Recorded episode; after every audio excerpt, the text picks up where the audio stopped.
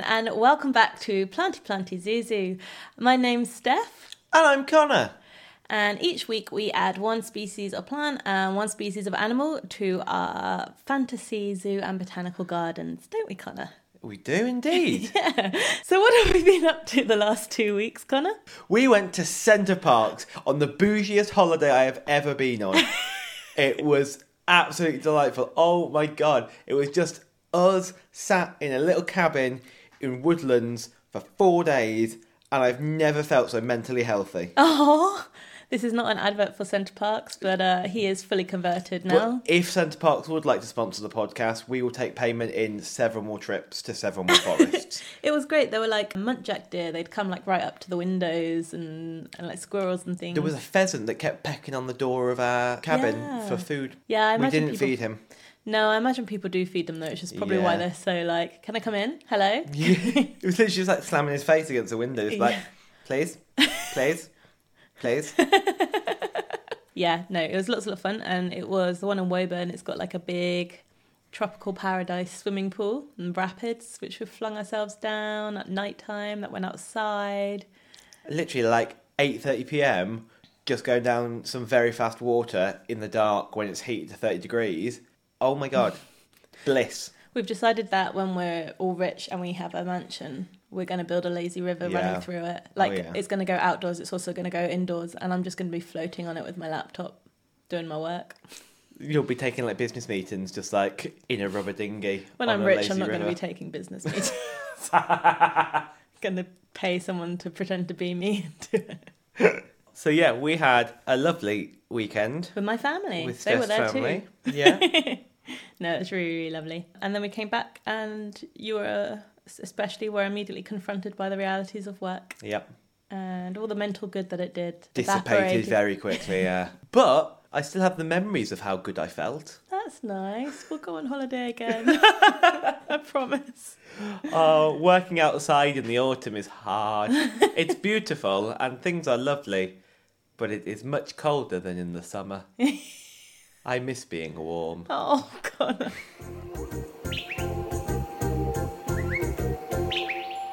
On that depressing note, would Yeah. you like to kick off this week with your plant species? Yes, I'd love to start. So last week I did quite a fact heavy one. If you haven't listened already, you definitely should. It's really interesting, but it's about new species of pitcher plants and plants that grow underground. And it was very, very cool, but yeah, quite fact based. So I thought this week I'd go down the storytelling route a bit more and deliver some really interesting history. Because I love a bit of history.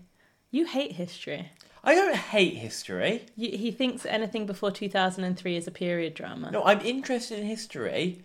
I just find period dramas boring, and I can feel, I can feel Hope, Hope's my sister, just absolutely rolling her eyes in disgust because she loves Downton Abbey. But I just, I don't vibe with them. But like it'll be something from like the 1980s, and you'll be like, "But it's a period drama." If I wasn't alive for it, it's a period drama. so, You're the worst person. So anything up to 1998 was a period drama. oh my god, this makes me it, like it fills me with rage because it's so like irrational, and history's really interesting. Are we here to discuss my television viewing habits or your right now, I want to address this. No, Should we talk about your silly plants? So this is about tulips. Oh, Yeah. like Amsterdam. Yeah, exactly. They have those. They do have those. Good job. So they are bright and colourful flowers. They have that really distinctive kind of cup shape. And like you said, very heavily associated with the Netherlands and Dutch mm-hmm. culture. Easiest flower to draw. They are very easy to draw. Yeah. Semicircle. Nope. Half a circle. Semicircle. Was I right the first time? Nice. so, although we associate them with the Netherlands and Dutch culture a lot, they are actually native to Central Asia. Ooh. And they arrived in the Netherlands via the Ottoman Empire, via Turkey. So there are over 3,000 registered varieties of tulips, and these are categorized into 15 different groups based on like their shape, their size, their flowering period, and they come in almost every color. Except they don't come in true blue, but they can be single coloured, bicoloured, or multicolored. That's really cool. What do you mean they don't come in true blue? What's Like true bright blue. why? Well, it's very rarely found in plants in nature, isn't it? There's that blue orchid, but when I went to Kew Gardens in their orchid festival and they have those orchid displays, which I love, they do them in February ish time, I think. They have blue orchids, but they've just dyed them oh. because Oh. it's so rare. So, with tulips, when you picture tulips, do you have you ever seen the, the ones that are kind of stripy? I'm not sure. So uh, you get lots of tulips that have kind of streaks where there's like no colour there, so it just makes them look very stripy. They're very popular, but weirdly, they're actually caused by a virus. It's called the tulip breaking virus. Here, I'll show you an example. So as you can see, they're like Oh yeah. yeah, beautiful stripy. Yeah, very commonly you see them, and because there's so many different varieties, and they're really, really beautiful. But it's caused by a virus that weakens the plant. So people will specifically breed these cultivars, but with every sort of generation, it gets weaker and weaker, um, and they often tend to just sort of die out. So yeah, that's to introduce. That's a bit of tulip knowledge. And the Netherlands is the world's largest producer of tulips, growing billions a year. Billions. Mm, they're well into tulips. They're the country of big tulips, aren't they? Yeah. But have you heard of a time when the tulip completely tanked the Dutch economy? For I think I might have. I think I. I think I vaguely remember something about this. Yeah, it's for something that is so popular and loved in the Netherlands. It completely destroyed their entire economy at one point. so it's kind of funny. Not funny, So- interesting. sorry to any Dutch people listening.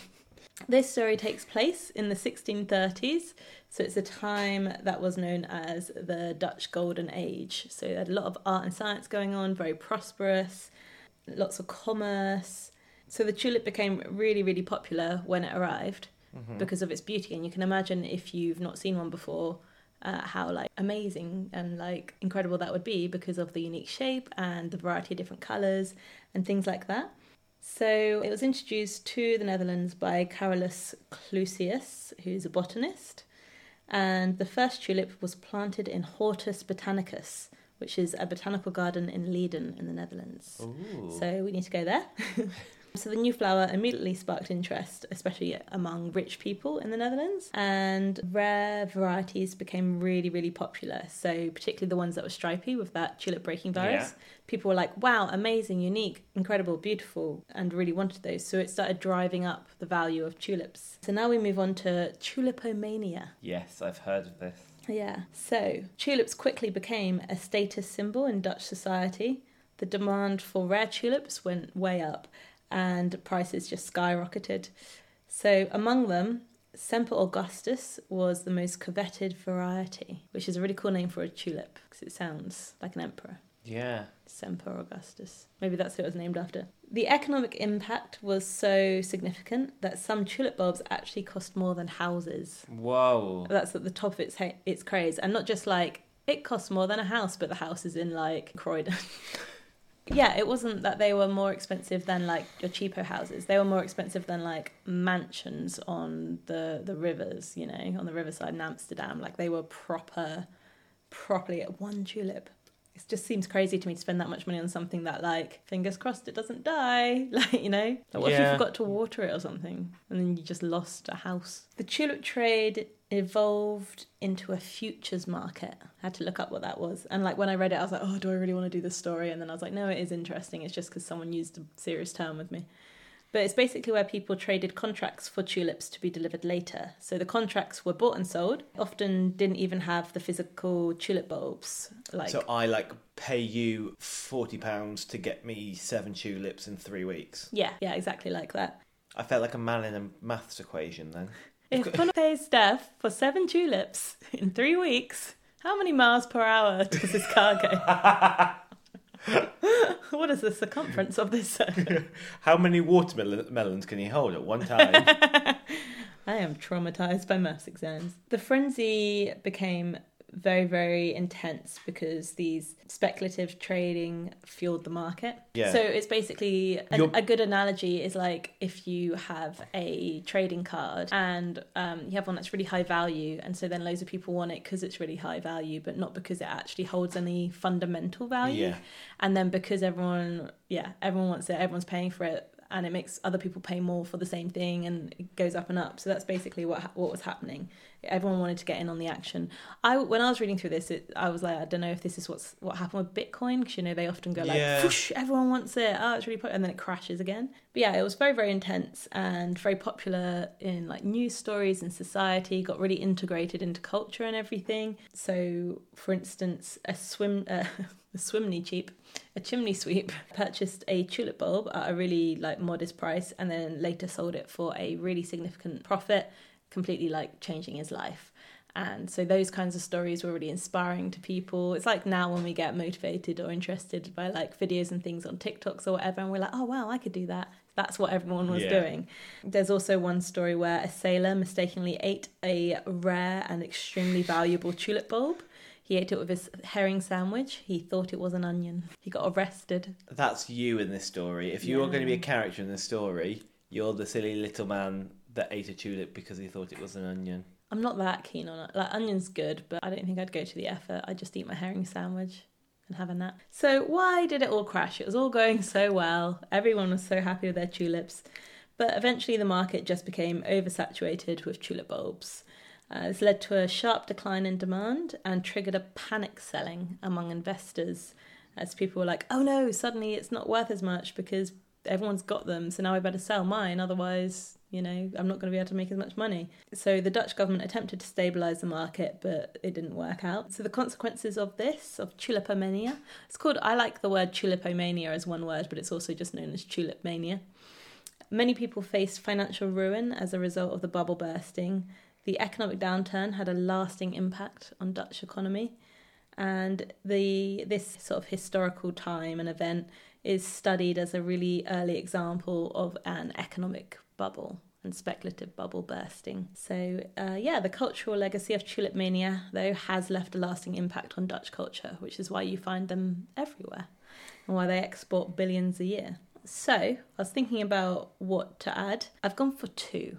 One just didn't feel like enough. I was so concerned you were going to add 3,000. like, I it's like when I was would like, not have put it past you. it's like when I added every species of seagrass. 72, yeah. Yeah. So I have decided to add the variety Semper Augustus. So it was the rarest and most coveted one at the time. It's very distinctive looking. I've got a photo up for you. See, it is very beautiful. Do you want to describe it for the audience? It looks like a candy cane in a tulip form, or like a little one of those like pinwheel boiled sweets. It's got lovely white and red stripes. It looks like a barbershop quartet if it was a tulip. Nice. Yes. So that's what we'll be adding. I also like that you said, "Oh, I've got a picture for you," and you showed me a medieval drawing of a tulip. Well, there's a good reason for that, unfortunately. Oh no! Yeah. So, if we get onto that, as you said, it's known for its striking crimson and white streaks, and it was celebrated for how unique and how beautiful it was. So, me and the tulip have a Oh, lot I was going to make the same joke, you little. At the height of tulipomania, a single Semper Augustus bulb could cost as much as a luxurious house in Amsterdam. The rarity of this particular tulip variety added to its allure and drove up its market value, and owning it was considered a massive status symbol. So it really was showcasing your wealth and social standing with this flower. Sadly, Oh. Bow, bow, bow. It's been lost to history, so it no longer exists today. It's a legendary and enigmatic figure in the history of tulips and economic bubbles. And this is because, do you remember me saying at the beginning about the breaking virus? Yeah. So that's what's caused the stripes in Semper Yeah. Augustus. So over generations um, of it being produced, it gets weaker and weaker and weaker. Oh. Finally, just breaks apart Oh. Because you're essentially just breeding diseased flowers. But they're pretty diseased flowers. They're, they're pretty ones. That's rubbish. I know. It's very sad. So the thing that gave it its value Killed it. actually destroyed it. Oh. In terms of botanical gardens, normally I'm here and I'm like, yeah, no botanical garden has this plant that I can see on the internet. But tulips is like, yeah, it's in is in all the botanical gardens. Boring. Do something in- new, botanical Garden. God. losers. But in particular, uh, there's one called Keukenhof Gardens in the Netherlands, and it's one of the largest flower gardens in the world, and they showcase millions of tulips every year.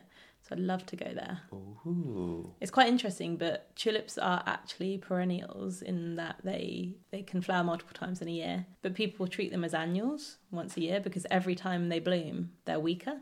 So they don't want them to bloom multiple times in a year. But you could, you could plant one and just let it bloom like every whatever, few months, however it works. So yeah, planty planty Zoo Zoo.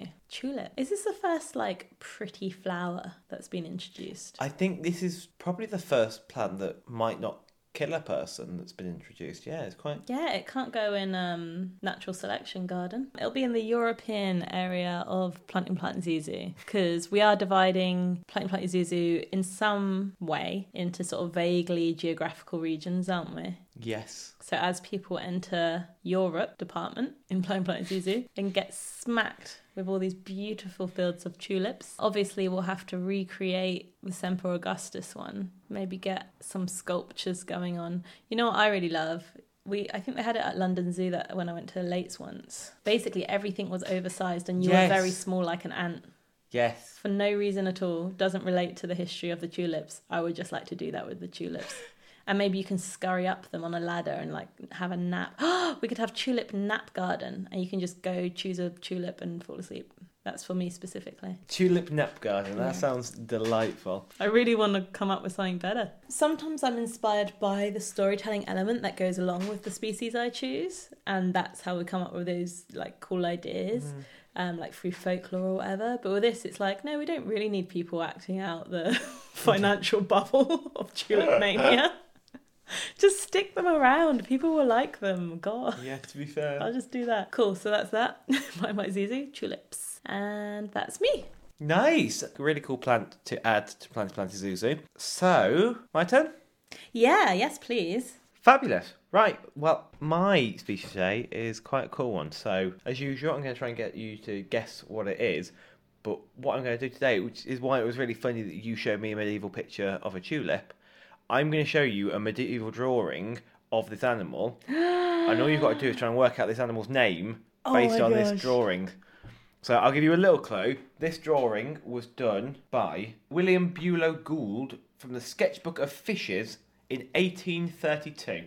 Wow, that looks like a seahorse Okay. What would you name it? If you were if you found this creature in the ocean. in the ocean and you had to give it a name. Based on those eyebrows, probably Gregory. Okay. Um, but if it's like, quick, give it a sciencey name so that everyone doesn't laugh at you, I'd call it squishy backed sludge fish. The swooshy backed slush fish. I was trying to say the squishy backed slugfish, but I said sludge fish. And then I wasn't going to say my mistake because I was like, oh my god, I made a mistake in my made up name. And I was like, just don't say anything, no one's going to know. But then I started talking and I'm still going. So you were along the right track when you said seahorse. Mm. Okay. Um, is it a seahorse? I don't think I know a name of any seahorse. The common seahorse? No, it's, it's not a seahorse. Oh, it's not. I said you were along the right tracks, not that you were right. I have no idea what's similar to a seahorse. Sea cow? No. You're actually you're surprisingly close. Sea pig? No, it's not a farmyard animal. That was going to take a while, so I'm glad you intervened. Does it have sea in it? It does. Okay. It's a sea and then a creature. Hmm. Sea deer. Sea tree. Sea bug. No. What does it look like? If it's not a horse, it looks like. What does it look like? Tapir. It's got a long nose. What's got a long nose? Snake? We're, we're going to be here for a while. Wait, wait. It, is it, has it got a long nose, the creature? Not massively. Then why is the person called it that? Because that's got a really long nose. I'm annoyed now. This is like, have you seen Medieval Cats? Yes. That's my favourite. That's so funny. Um, My favourite's medieval hedgehogs. yeah, yeah, yeah. They didn't use what was it? They didn't used to know something about them. That no, they used to think that they used their spines to roll around on the ground and pick up food. Yeah. And so So all the medieval drawings they've got like little apples on their sticks. spines. Yeah. So funny. Is that why they were? Is that why you put pineapple and cheese on them? Ah, On hedgehogs? on like What you, are you doing to you, you make like your little cocktail party hedgehogs. Have you- Oh, You know, you have like the cheese. yeah. I don't know if it's pineapple now- in hindsight, but it's, no, it is. It is pineapple, isn't it? I thought it? you were running out into the garden at night. Come here, little hedgehog. Shoving pineapple. on. What I do after dark is my damn business, Steph. You leave me alone. Um, Now tell me the name of this silly little man. is it the sea crocodile? No. They have real crocodiles in the sea already. Is it the sea monster? Oh, Oh, you're getting closer in that it's not a real creature. sea Cthulhu. sea unicorn. Sea dragon. Yes. Yay! Sea dragon. This That is a sea dragon. looks too concerned to be a dragon. Also, is it small? It is small. Dragons are big. I watched a TikTok this week that's a dragon conspiracy theory TikTok, which was literally just dragons are definitely real, they definitely existed, and the government and higher ups are trying to hide this fact from us. And it made me really happy. I was like, I'm happy to believe this. Maybe this is a conspiracy theory that unravels me. So you're doing sea dragons? I'm doing sea dragons. So there are actually three species of sea dragon. I thought you said they weren't wi- real. Oh, the animal that the Yeah, dragons aren't real, babe. Well, not according to my research this week. Actually, there's a strong community of us that are. So there are three species of sea dragon which are real. Okay. Do you have a photo? I do have a photo. I've got a photo of each of the three. So, So- there's three in the world, three species in the world that are real. Have any gone Yes. extinct? Sorry. No, I don't believe so. But well, there's three. There's four species that are called sea dragons, but the ribbon sea dragon is like cut out of scientific circles because it's actually a pipefish, not a true oh. sea dragon. That's sad. So Like Pluto. this lovely medieval drawing is actually of the weedy sea dragon. Oh, he's cute. That the medieval drawing was fairly accurate. Right? Yeah. Then you've got the ruby sea dragon. Oh. Less kind of leafy prongs. and More pointy. More pointy. I love And it. then you've got my favourite, the leafy sea dragon. Oh wow. So as to describe it to our listeners who can't see the amazing photos or drawings, it is picture a seahorse, but rather than it being vertical, like with the head at the top and the tail at the bottom, it's more like an actual fish. So Yeah. you've got the head at the front, the tail at the back, and you've got a very seaweedy kind of body, but from the top and bottom and the head and even the chin of this sea dragon, hmm. you've got little protrusions, especially on the leafy one, that look like leaves. They look like seaweed. They're really flowy when it moves as well. So it moves like it is replicating seaweed, and that's what the point of these kind of protrusions are. They are there to help it look like seaweed and keep it nice and camouflaged. So the reason it looks like a seahorse is because it is a member of the same family mm. as seahorses and pipefish. Nice. But these three species are separate to those. So the- the weedy and the ruby sea dragon are very closely related. They're in the same genus. And then the leafy sea dragon is a different genus. Oh, that makes sense. They do look very different. Yeah, so you were really close to seahorse because it's very, very closely related to the seahorses. They're named sea dragons, derived from the Greek, their scientific name, where it means seaweed skin because of how closely they look like seaweed and they camouflage and they blend in. Ah. And it's found all along the southern and western coasts of Australia. Oh, This is, I think, our first Australian species. I think you're right. Yeah. Except unless you include like the stranglerfigs. Well, yeah. My first Australian species of animal. That's nice. So those leafy bits, yeah, they're not for moving around. So they help it look nice and camouflaged when it moves around. So it looks like just a piece of floating seaweed that no one's really going to bother. But it actually moves around using very small, teeny tiny, very thin and see-through fins along the top and the bottom. They're very cool. So that's actually how it gets that motion and that movement. And they can also, to help aid with that camouflage, actually change their skin colour, supposedly. Ooh, like a chameleon. A little bit like a chameleon, but chameleons don't do it to blend in. Why do they do it? It's to do with the mood in chameleons. Oh yeah. Uh, but whereas these ones do do it to blend in supposedly, but it might depend on age, condition, stress levels, the diet, things like that. So they have to have kind of specific things to start changing their skin. And even though they're related to seahorses, they do get much bigger. So you said, are they bigger? Are they little? Grand scheme of things, they're little, but they're bigger than seahorses. They can actually get up to about 24 centimeters long.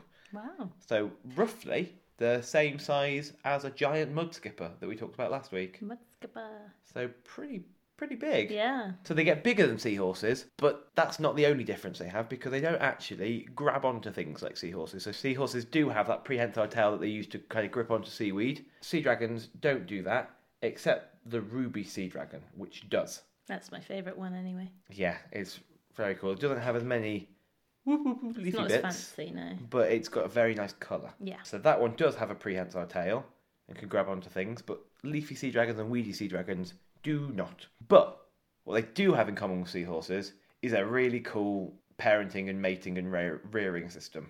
so just like seahorses, it is the dads that carry all the eggs. Hmm. So when a male and a female meet, they will do a little courtship dance, and I've I've been real knuckle down to the husbandry guidelines for keeping sea dragons to You find this have some weird rabbit holes when you're researching for this podcast, don't you? Like, Yeah, completely. Shout out to Sea Life Centres for writing those husbandry guidelines because they've been really useful. I've got a lot of updated knowledge on 17th century life as a Dutch person, which I didn't need. It's why I was taking so long. And then I was like, I don't need any of this. Ah, oh, god damn it. But apparently, when they're getting ready to mate, they kind of do a bit of a courtship dance where they kind of spin around each other in circles and move from the bottom of their tank all the way up to the top Aw. and then down to the bottom again. And at some point during that, the female will take her ovipositor, hmm. which a little bit like a dragonfly is a really kind of long tubey bit that she pops the eggs out on. Yeah. and she'll lay about 150 bright pink eggs Wow. on a patch of the male's tail. There's a really spongy patch called a brood patch, and that gets them supplied with all the oxygen, and they will hatch after something like four to six weeks, sometimes up to nine weeks, according to some of the research I did. I think depending on water conditions and things like that, uh, but usually about four to six weeks. Those oh 250 bright pink eggs, not 150. Oh, wow. Those 250 eggs will all hatch and they will be helped along by the dad. So he'll shake his tail around a little bit. He might rub it on seaweed or rocks and stuff, to help those eggs hatch, help those young get out. He'll know when they're ready because they'll start turning an orange or a deep purple color mm-hmm. And then after those eggs have hatched, they're on their own. Dad gets lost. They all have to absolutely make do with it and mm. just try and do whatever they can to stay alive.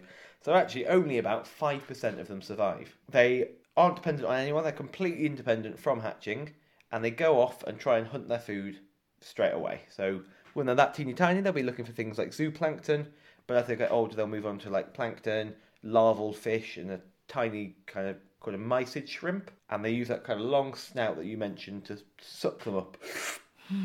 so yeah, that's sea dragons. I love them. Um, and that ruby sea dragon that you liked was actually only discovered in 2015. It was the third, No to, way. yeah, the third to be discovered, and it was the first be discovered in 150 years. Wow. I mean, I love them and they're beautiful and they're cute and everything, but if someone was new to Earth but knew the language and you were like, we have three species of sea dragon, you'd be a bit underwhelmed by them, size wise. You shut your mouth. no, I, I, I take your point. Just because They're- they're, not giant. They are an animal that would be the benefit from being seven to ten times bigger. Like, can you imagine, like a two meter long leafy sea dragon? Yeah. Now that would be excellent. You could ride it like a horse. Right? And you could hold on to its leafy fronds. And the ruby sea dragon's named after its colour. And that's believed to be because it lives in slightly deeper waters than the other species of sea dragon. So, as amazing as these sea dragons are, they're actually least concern. That's fantastic. Which is exciting because every time I, I feel like every time I bring on a really cool, exciting looking thing that you're like, oh my god, I've never heard of before, that's because it's close to death Yeah. and there's barely any left. But actually, I say they're doing okay. They were classed as near threatened. Mm. They've recently, within the last 10 or so years, been declassified to least concern, but that's potentially due to there not really being enough population data right. and basically the estimates that the threats that they're facing aren't too bad at the minute. It's also to do with a lot of conservation work that's happened, but I think because they are so well camouflaged, it's hard to get a clear idea of how many there are. Hmm. So the least concern might not be painting the full picture Right. because they do have quite a lot of threats, mainly being caught by collectors because they are That's- incredibly so. unique. Lots of people might want them as pets. They're really tricky to look after in private settings. So if you've got the full setup of a zoo, they do fairly okay. There's mm. still not many zoos that have them, which we'll come on to, but keeping them as a private keeper is fairly bad, mm. especially pretty much only if they've come from the wild. So there are very strict regulations now to make sure that if private collectors are keeping sea dragons, they are sea dragons that have been born in captivity Yeah. because they tend to do better than ones that have been caught from the wild and hmm. popped into an aquarium of the size that most kind of private aquarium keepers have. Yeah, that makes sense. But they're also threatened by lots of other things that threaten marine wildlife. So lots of kind of habitat loss, lots of warming as well. And they're also, when they're younger, they're a bit more vulnerable to predators because they're slow swimmers and they're teeny tiny. But when they grow up, there's practically nothing that really eats sea dragons because they're really difficult to find because of how well camouflaged they are. Nice. But yeah, things like pollution, industrial runoff as well. And so, actually, in response to all of those kind of building threats, the species has been totally protected in South Australia since 1987, Victoria since 95, and Western Australia since 91. And it's listed in the Australian Government's Environment Protection and Biodiversity Conservation Act of 1999, which means that the welfare of the species has to be considered as part of any developmental project. Hmm. So, a little bit like great crested newts and things like that here. If you're Yeah. building something in those states in Australia, you have to consider any impacts you might have on populations of leafy and weedy sea dragons um, on the coasts, That's which cool. is fantastic. And so that's again another reason why they were declassified to least concern because those numbers did see a bit of a boost. It's also the official marine emblem of the state of South Australia and features in the logos of the Adelaide University Scuba Club and the Marine Life Society of South Australia as well. And there is a festival that happens every other year called the Leafy Sea Dragon Festival within the boundaries of the Council of Yankalilla in South Australia. It has now, unfortunately, I found out, been renamed. So it's no longer called the Leafy Sea Dragon Festival. It's now named after the region in which the festival happens. Lame.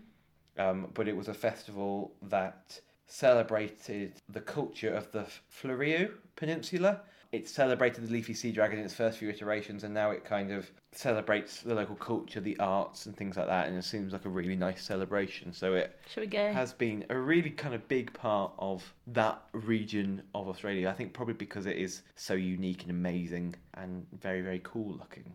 yeah. So within zoos, there are a fair few zoos in the world that keep weedy sea dragons. They seem to be a little bit easier. They have actually bred in captivity before. Okay. Whereas leafy sea dragons, I haven't found any evidence yet that any of them have ever bred in captivity. I know there are a few articles from around 2015 that said they had never bred, and I've not found anything that suggests that they have bred since. Hmm. So I think the weedy sea dragon seems to be a bit more successful in aquariums, and I believe there is still weedy sea dragons at Weymouth Sea Life Centre in the UK. Oh, let's go. Yeah, because I really want to see them. Hmm. But not many leafy sea dragons in the world. I managed to find four zoos that definitely keep them at the minute, and a few that may do or may not. I couldn't find that for certain. But there's places like the Lisbon Aquarium, which mm-hmm. seems brilliant. I feel like every time I mention a fish, I'm like, where keeps these? And it's like, oh, the Lisbon Aquarium. Yeah, you've had a whole. I'm pretty sure one of these episodes has been like an entire love letter to Lisbon Aquarium. Yeah, most likely, to be fair. But also Minnesota Zoo has them in their aquarium, and the Birch Aquarium at the Scripps Institute for Oceanography, which is a research centre looking into marine environments and kind of how to protect them as well.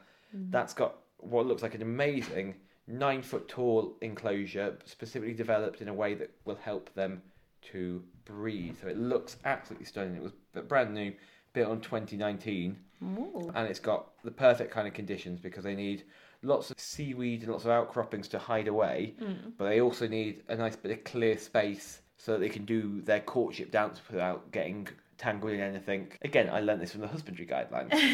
so, So maybe you could have a leafy sea yeah, dragon. yeah, maybe. we, we can have them in a tank as we float down our lazy river when we're rich. yes, I'm very excited for that.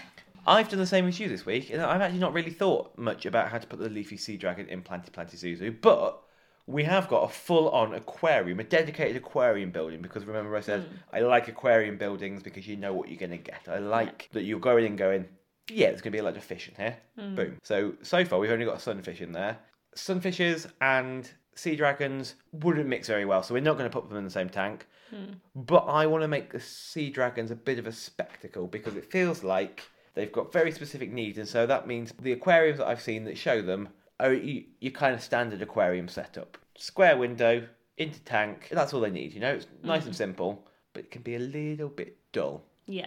So I want. Do you remember when we went to Bristol Aquarium? Yeah, I love it. And they've got a little bit where you can pop your head in and you can be like with the seahorses. Yeah. I want to do something like that in a big sea dragon tank, so it's not going to stress the sea dragons out because they could, could apparently get very, very stressed in captivity Yep. if certain conditions aren't met. So they, again, they're a bit fussy with the water temperatures and the kind of conditions they're in. Hmm. So if we can make sure that we can get that kind of pop your head in type thing, a little bit like the meerkat tunnels that you often see at different zoos and stuff, where you can pop your head up in and it feels like you're in the environment. I want something like that, but also I want to mimic their environment. So, like you were saying last week about a playground that makes you feel like an ant and everything's big, I want several tanks of weedy and leafy and solid ruby sea dragons as well. let's just add let's add all three of them in.